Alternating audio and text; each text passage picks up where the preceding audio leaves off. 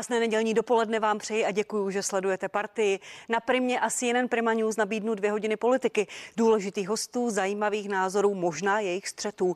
V první části budou diskutovat ministrině obrany Jana Černochová z ODS a její předchůdce z hnutí Ano Lubomír Metnar. Máme být připraveni na válku a jak dál pomáhat Ukrajině. Probereme to a nebude chybět ani velká politická diskuze.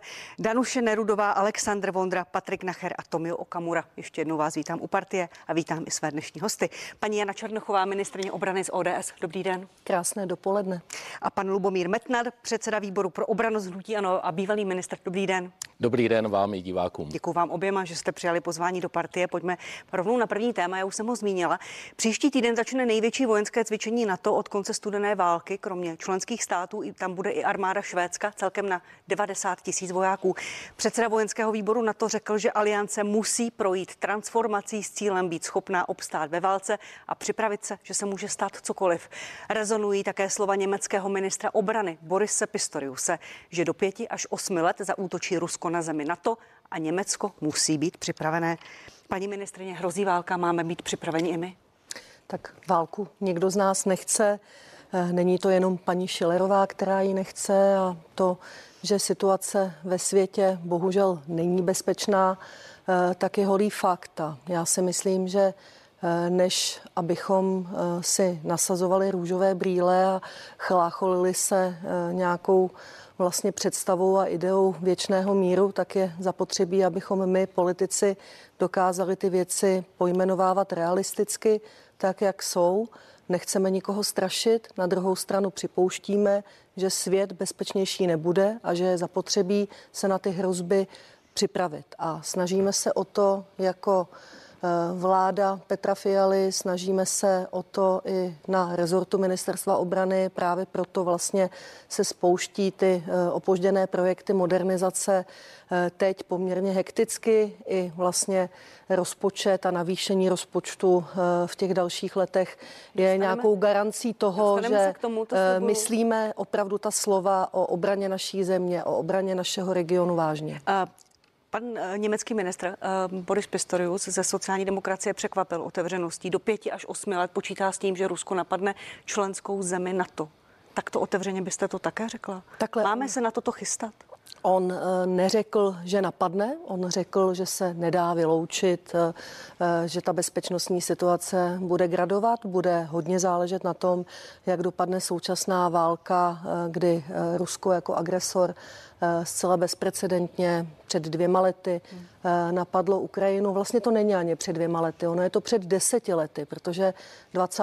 února to, budou, to bude deset let, eh, kdy Rusko ukradlo Ukrajině Krym a vlastně podle této uh, teze uh, ten válečný konflikt vlastně trvá delší dobu než dva roky a já si myslím, že uh, to opravdu ukáže hodně věcí do budoucna, jak se ten svět bude vyvíjet. Takže já jsem ráda, že kolegové ze zahraničí, moji vlastně protějšci, že, ta, že tomu dávají jasná slova, že nazývají věci pravými jmény. Nejsou to pouze Němci, jsou to Poláci, jsou to Balti, jsou to, eh, je to celá řada zemí, eh, která v minulosti eh, byla, řekla bych, vůči nějakým silnějším výrazům i na adresu Ruska více zdrženlivá a proto to beru velmi vážně a myslím si, že by v rámci České republiky jsme na tom měli mít schodu a neměli bychom o tom vést nějaké politické debaty a půdky. Jsem ale ráda, že vedete tady tu diskuzi s panem předsedou Metnarem, vaším, vaším protěžkem. Pane předsedo,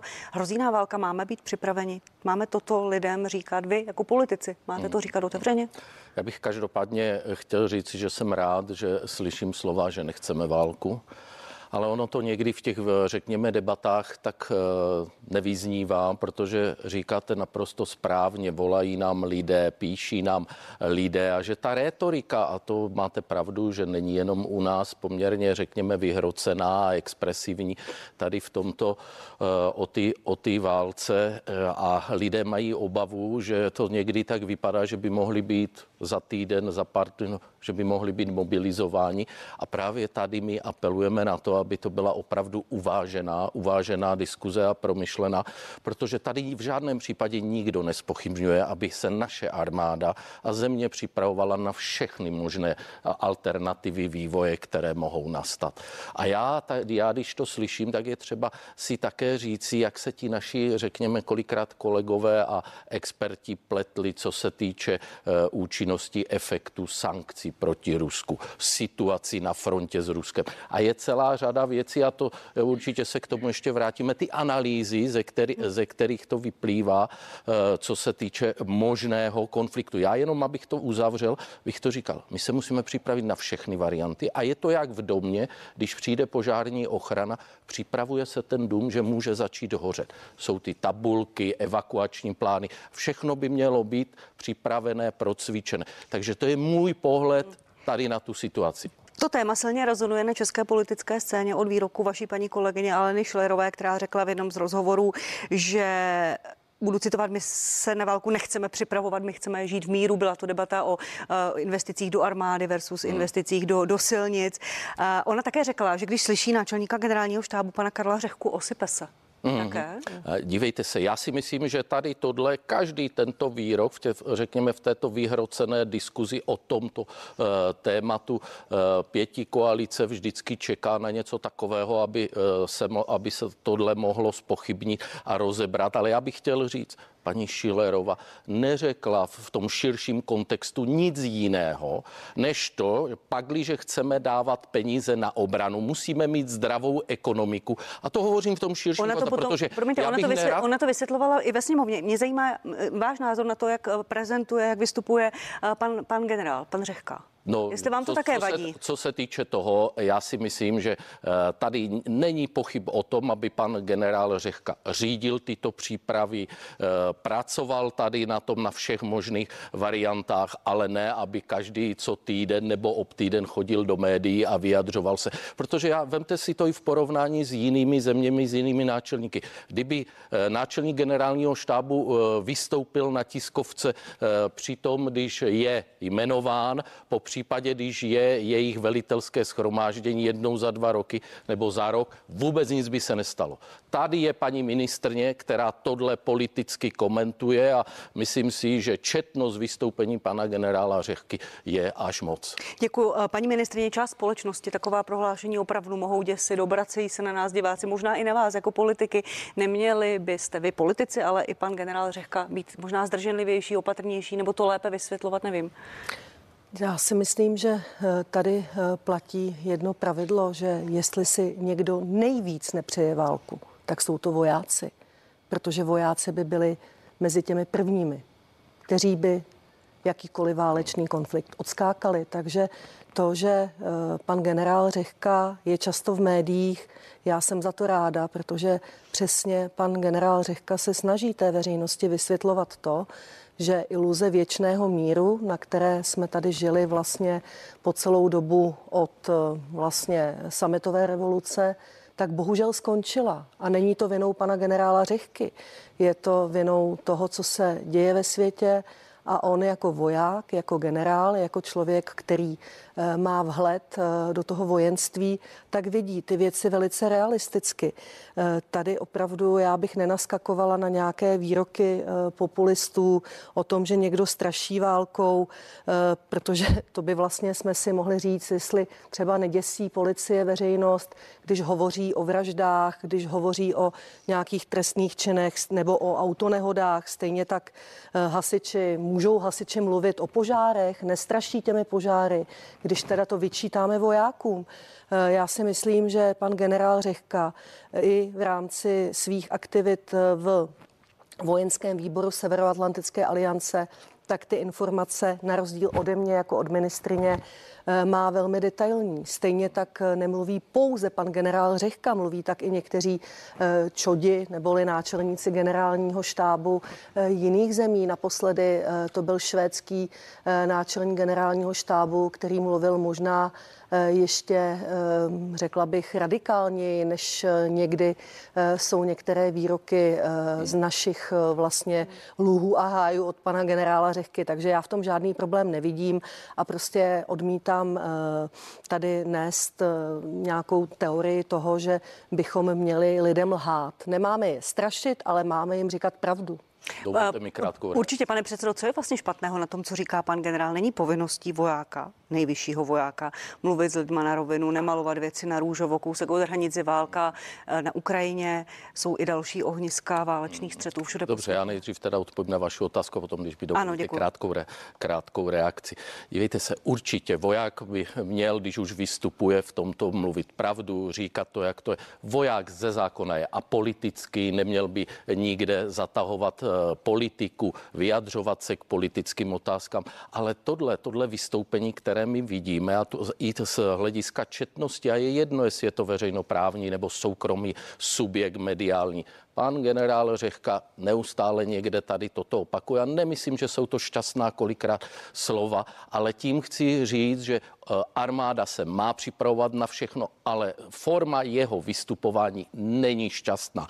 A výsledek toho je, že eh, vzbuzuje, řekněme, ty obavy, o kterých jsem mluvil, se kterými se na nás obrací občané. Ale teď jenom ta krátká reakce. Já si myslím, že obecně v té eh, komunikaci, ať už je to politik, je špatně to nálepkování. A teď to, co došlo a jak jste de facto toto téma uvedla, co uvedla paní naše předsedkyně Šilerova, když, i když já si zatím to stojím, tak eh, použila obdobný jazyk, jak používá pěti koalice a já s nálepkováním nesouhlasím.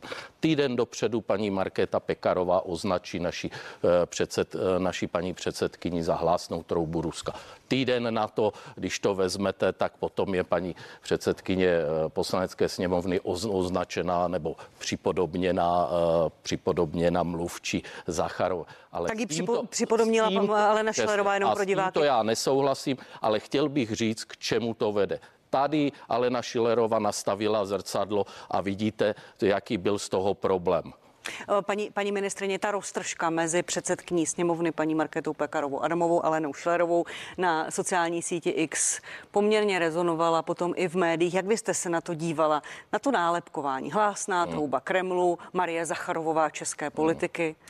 Tak. Na jednu, na druhou stranu. Uh. Já myslím, že asi nemá smysl teď se přijít o to, eh, kdo s tím nálepkováním začal. Eh, tady bychom mohli jít do historie ne tak dávné, eh, kdy zase připomeneme jiné výroky paní Šelerové, které odstartovaly zase nějaké reakce nějakých mých kolegů. Teď jsme v poslanecké sněmovně slyšeli slova o magorech z Rakouska.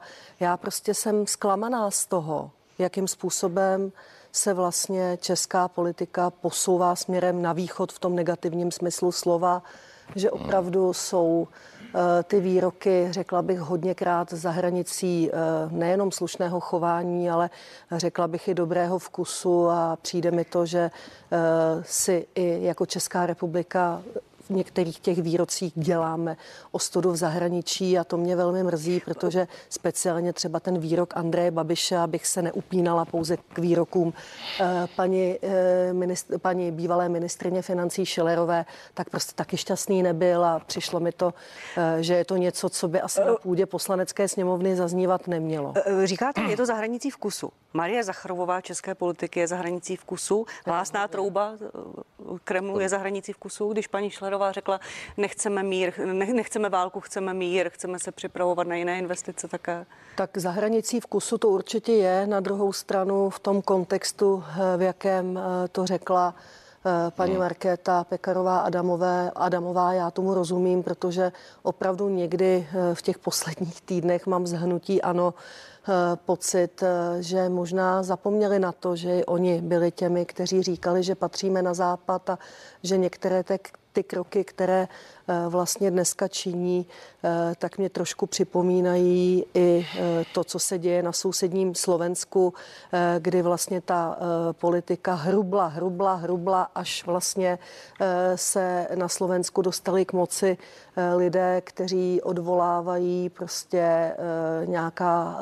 veta ohledně spolupráce na kulturní oblasti s Ruskem, s Běloruskem a to jsou věci, které mě přijdou opravdu podivné. Stejně tak výrok, Ficův výrok eh, ohledně eh, nepodpory Ukrajiny jako členské budu se, země v Severoatlantické budu se, budu se na to za chvíli ptát, já myslím si, že zůstanu, zůstanu jenom abych to uzavřela.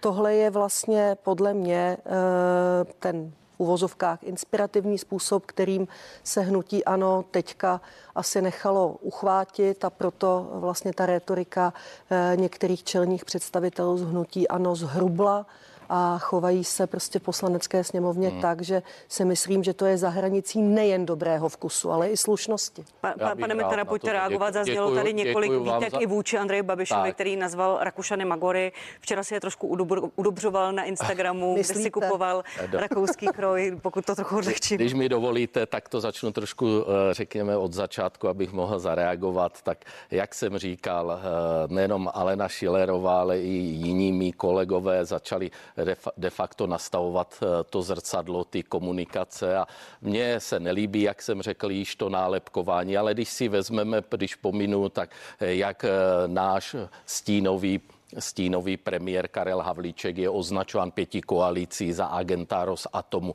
Jak našeho při volbách pana předsedu Babiše s Putinem olepili celou republiku tady těmi billboardy a plakaty. A to je v pořádku. A já si myslím, že to je obrovský za hranicí vkusu, to, co se tady stalo. A promiňte, pokud promiňte, Alena promiňte, Šilerová promiňte, nastaví se, to zrcadlo... Promiňte, a Marie Zacharová eh, přirovnávat předsedkyni sněmovny k této dámě, pretendence uh, Kremlu, toho nejhoršího z ruského režimu, to nebylo zahranou? No a já vám řeknu, a to, že naší paní Šilerovou přirovnali k hlasné troubě. Já jsem se na to ptala eh, paní, Kremlu, paní ministrině. Ale tak to, tak to není. Já si myslím, že je to všechno zahranou. A řekl jsem, že tady k tomu by nemělo docházet, že bychom neměli být pro, propagonisty takového stylu uh, komunikace a nálepkovat. Jak už jsem řekl, ať se neopakuju, já s tím, já s tím nesouhlasím. Ale je třeba ne se přetlačovat, kdo s tím začal, kdo jaký hmm. Měli bychom to op, op, jako tuto platformu opustit, ale říct, říct si, že tohle, to, co se děje, bylo zahranou. A nebylo to hnutí ano, kdo tyto věci, řekněme, kdo tyto fakapy udělal v té diskuzi nebo v těch komunikacích. To paní, je můj názor. Pane předsedo, paní ministrině, v tuto chvíli vám děkuji. V diskuzi za malou chvíli budeme pokračovat. Vrátíme se ke slovům Roberta Fica, který řekl, že Ukrajina není suverénní stát a nepatří do NATO a budeme se zabývat i pomocí Ukrajině. Za malou chvíli jsme zpátky.